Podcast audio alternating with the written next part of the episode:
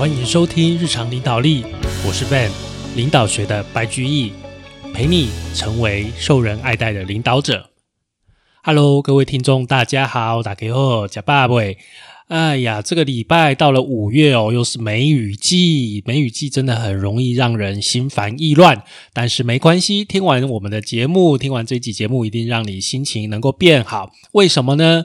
今天这一集节目啊，要开始告诉你受人欢迎的六种方法，其中的第一种就是如何让人喜欢你。哇！我要是在国中、高中的时候学会这个技巧，我一定觉得很高兴，就可以到处把妹了，是吗？不是啊，不是这个原因啦。但是啊，如何让别人喜欢你，其实这真的是非常重要的一个课题，大家都很有兴趣知道吧？尤其是呃，从事业务工作的朋友们，我觉得你们一定对这个主题会非常的有兴趣。那你知道全世界？最善于交友、最会交朋友的是谁？你知道吗？其实啊，你明天早上去街上走一圈，你一定会遇到他。在远远的地方哦，他就会开始向你摇尾巴。你停下来，轻轻摸他，他一定会很高兴的跳起来，告诉你他有多爱你。这种表现。非常的单纯，完全不带有目的性。他不会跟你推销房地产，或者是股票，或者是基金，也不会想要跟你结婚。你有没有想过，母鸡要下蛋，乳牛要产奶，金丝雀要唱歌？为什么狗狗是唯一不会为它的生计发愁的动物？它只要向你示爱就够啦。你想想看，如果你有养狗，你一定很知道我在想什么哦。你说养一只狗，它下午可能就坐在你家的院子里面，听到你的脚步声，或者是有一点声响哦，它就咻，很快就跑过来看。然后啊，如果是看到是你，就是它认识的人，哇，它一定又叫又蹦这样的去迎接你。而且啊，如果你的狗离开这个世间哦。那你一定感受到很大很大的伤痛，非常的伤心。其实啊，这些狗狗它的天性就是这样哦，它不用特别去学怎么样让人喜欢，但是人们就是这么喜欢这些狗，就是这么关心这些狗。所以，假如你能够像一只狗这样子哦。真心的付出关爱，而且完全不考虑回报，我敢肯定哦，你在短短的一两个月里面获得的友谊，会远多过于别人两年才能培养的友谊。而这些人啊，他们只是想要得到关爱而已。这什么意思？这个意思就是，你付出反而会比你只想要索取。还要有效哦，哦，这个是非常有趣的。你拼命的想要得到别人的关心，反而得不到；相反的，你拼命的去关心别人哦，哎，其他人反而会很喜欢你，会很关心你，就是这么一回事。为什么呢？大家应该都知道吧？因为每个人都只关心他自己。你拿到一张相片，是不是最先关心你自己被照的怎么样，看起来好不好看，对不对？所以每个人其实啊，都最先关心自己。著名的心理学家阿德勒啊，他有写过那个《自卑与超越》的一本书哦。在这本书里面，阿德勒有提到，如果你对他人漠不关心，那你的命运。注定是很多舛哦，就是你的命运一定是很糟糕了，而且也会给其他人带来伤害，造成伤害。因为有这一类人，这一个世界才充满了苦难。你看看阿德勒的结论是什么？你如果都不关心人的话，你的命会很糟糕，你旁边的人也会受到很多伤害。这个世界这么糟糕，就是因为有你这种不关心别人的人。就听起来很惨，对不对？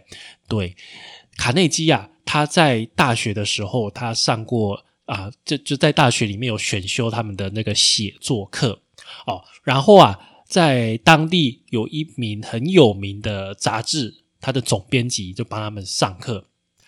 那个总编辑啊，他说他自己的书桌上每天都摆满好几篇小说，因为大家想要投稿嘛，哦，想要出书嘛。任何一篇哦，他只要读一段、读两段，稍微读一下，就能感受到这个作者有没有在关心读者。这个总编辑在上课的时候就跟他们讲哦，如果这个作者对读者漠不关心，那哦，那也没有读者会喜欢他的作品。所以啊，他就跟大家讲说，如果哈你想要成为优秀的作家，一定要记住，切记切记哦，要像牧师传道一样，这样子去关心你的读者，这样哦，这些读者才会对你的作品产生兴趣。接下来啊，要跟各位讲一个故事啊，是一位很有名的魔术师的故事啊，这个叫啊魔术之王霍华德啊，霍华德啊。他在当年是非常有名的，呃，而且收入也非常高的一位魔术师啊。然后啊，他把他成功的秘诀偷偷告诉卡内基，告诉这位作者。他说，他小时候其实很早就离家出走，到处流浪，搭着各种的货车，睡在草堆，然后有时候还要当乞丐去乞讨，靠着看这个路上的路标才学会识字。那为什么他可以这么成功？是因为他的魔术技巧比人家好，比人家厉害吗？不是。霍德华说：“其实啊，有关这个魔术的书超过好几百种哦，在同一个时代哦，有好几十个人，至少有好几十个人掌握跟他一样多的魔术技巧。”但是哦，他把自己的成功，他归纳出两个重点。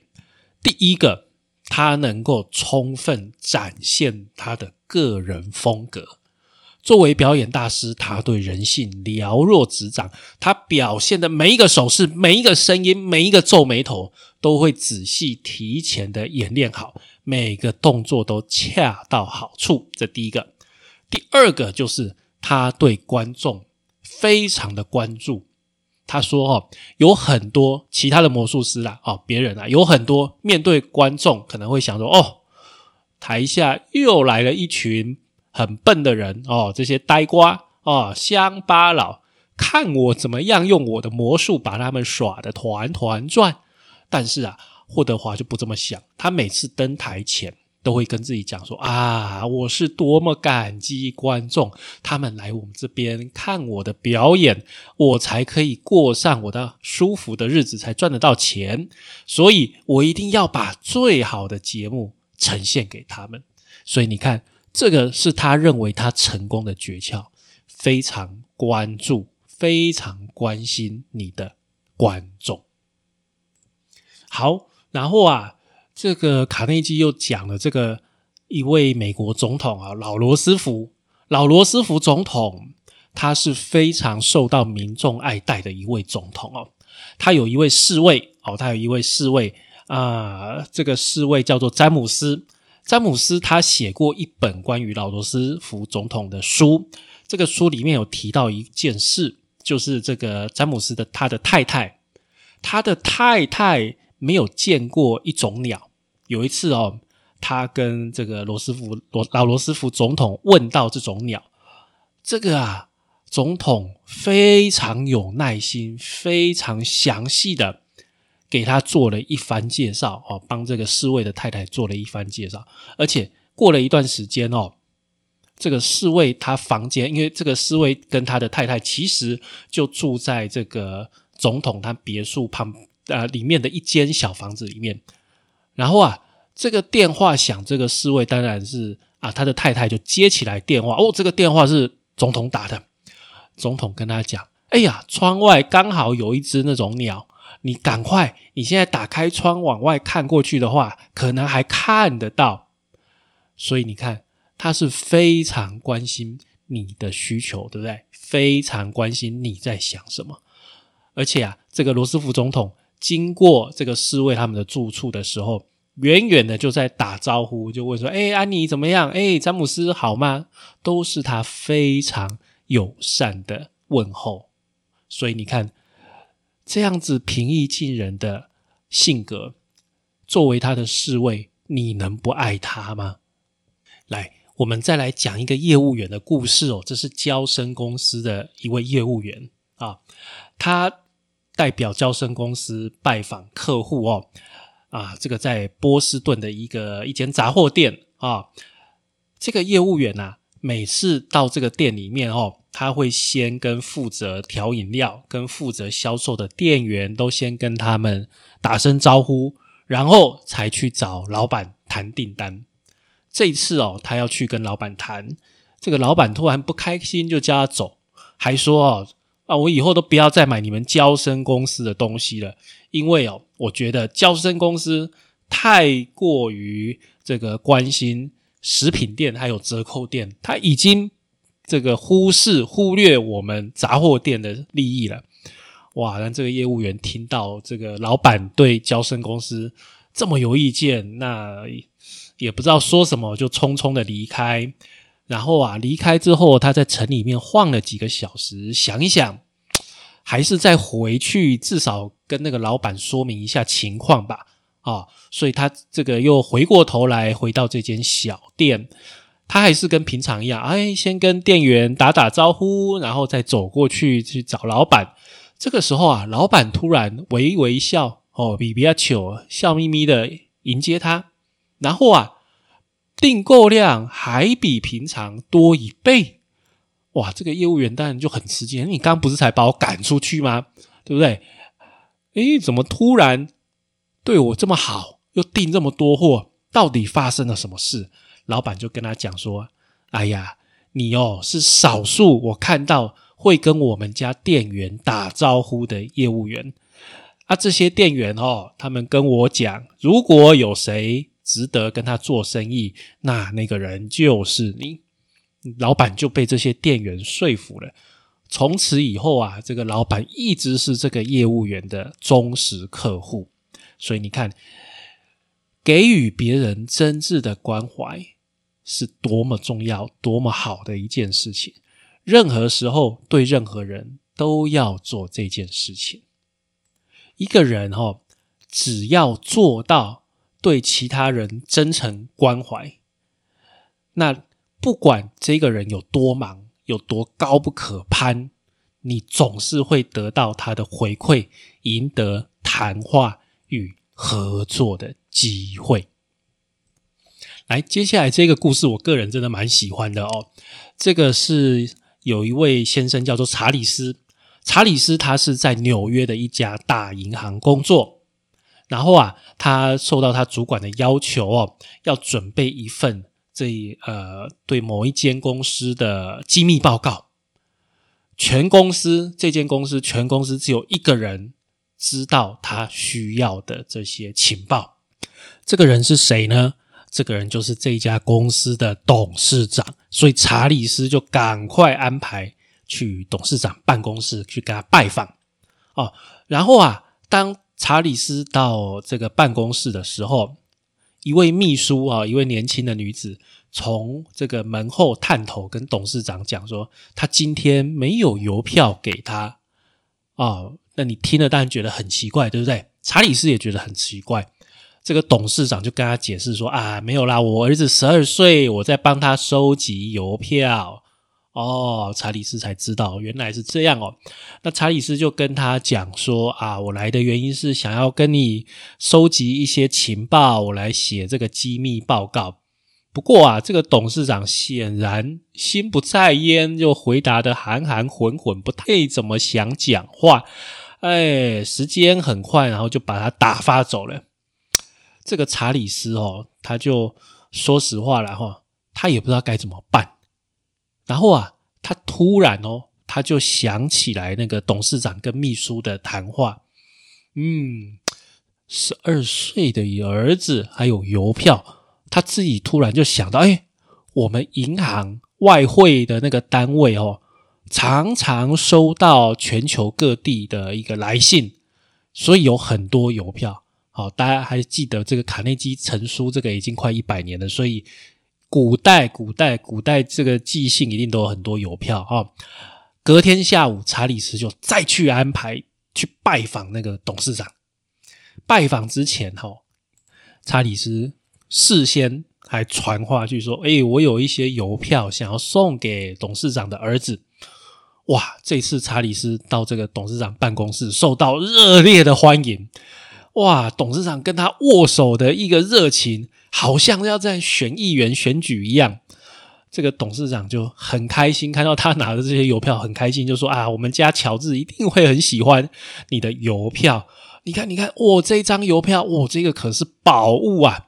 然后查理斯跟董事长就花了一个小时讨论邮票，然后还要看他儿子的相片，然后啊，又用一个多小时讨论查理斯。所需要的资料，这一位董事长啊，讲完他自己知道的情报之后啊，还叫他的下属进来问，还给朋友打了一圈电话，把这个事情所有相关的案例、图表、报告、资讯全部都通都告诉了查理斯，根本就是挖到宝了，所以。这个也是一个我真的很喜欢这个故事啊！我觉得这个故事真的蛮有趣的。其实，在很久很久以前的古罗马哦，有一位诗人就有一句名言，他说啊：“如果想要让某一个人对我们感到兴趣，你就要先对他感兴趣。而且，跟其他人际技巧一样哦，你想要认识对方，态度一定要真诚。”这样才能让彼此都从中获益。好，来吧，我们来讲最后一个故事哦。最后一个故事也是一个推销员，他是在卖燃料的啊，在卖燃料的卡纳菲尔先生，他想要把他的燃料推销给一家大型的连锁企业，但是这家公司他每次都故意。就是反正他就是跟别家买，他就是不想跟卡纳菲尔买。这个卡内基啊，就是作者知道这件事情之后啊，他就跑去跟卡纳菲尔讲说：“你要不要试试看别的方法啊？”卡内基就在他的这个班上哦，办了一次辩论啊，然后把全班分成两组讨论连锁企业是不是侵害了国家的利益啊，然后啊。在辩论里面，这个卡内基就建议卡纳菲尔，你要去反对的那一边啊，你要去反对那边，你要去站在连锁企业的立场去为他们讲话啊。那卡纳菲尔就好啊啊，愿意帮这个连锁企业辩护。于是他就找到之前拒绝他的那个连锁企业的经理，这次他就跟他讲说：“哎。”今天我来，我不是要跟你推销我们的燃料，是这样哈，我是要请你帮一个忙，帮什么忙？我在准备这个辩论比赛，这个题目就是连锁企业，你们连锁企业是不是损害了国家的利益？我实在找不到比你更好的人选来帮我准备资料了，我很想赢这一场辩论比赛。不管你帮我多少，我都会很感谢你。然后啊，接下来事情就很神奇哦。原本卡纳菲尔想说啊，只要求占用你一分钟而已啊，没想到啊，这个经理就请他坐下来，跟他讲了快两个小时，还把他另外一位同事叫过来问情况哦。他这个同事啊，是公司的另外一个主管，他曾经写过一本连锁企业的书。啊，然后这个经理还写信，还帮卡纳菲尔写信给全国连锁产业协会，等于帮他去跟工会要资料。因为啊，这个经理觉得我们连锁事业是真的在服务社会大众，我觉得很自豪啊！哦，怎么会损害国家利益呢？从他这个经理的谈话里面，真的是充满了热情哇！连这个卡纳菲尔也被他感染了。他的这个观点的，就是他其实之前很杜烂这个连锁企业，被被他讲一讲，突然觉得哇，连锁企业真的是好诶。当他就是谈完之后，卡纳菲尔要走的时候啊，这个经理把他送到门口，还拍了拍他的肩膀，祝福他辩论成功，而且啊，还说卡纳菲尔，你下次来哦，你要跟我讲辩论的结果，一定要告诉我。啊，你过几个月记得要再来了啊！我想有机会，我也是可以给你买一些你们的燃料啊。你看，这真是太不可思议了。这两个小时对于这个要卖燃料的事情哦，卡大菲尔完全没有提起来，他只是在关心跟他相关的事情，跟他相关的有兴趣的东西而已。而这不到两个小时的谈话，他的收获比过去十年还要多得多。因为什么？因为以前卡纳菲尔他一直觉得要让这个经理对我，也就是对卡纳菲尔还有他们家的燃料要感兴趣，他完全用错了方法。所以呢，今天的结论是什么？想要让别人喜欢你吗？想要获得友谊吗？想要帮助别人，同时得到帮助吗？那么你一定要记得，一定要记得，用一颗真诚的心，先去关心别人。好，那以上就是我们今天这一集的节目喽。感谢您的收听与追踪，也欢迎在 Apple Podcast 给我们评分以及留言。那也欢迎追踪我们的脸书粉丝团哦，日常空格领导力，以及我们的 IG，我们的 IG 账号是 Leadership C Podcast，日常领导力，我们下次再会喽，拜拜。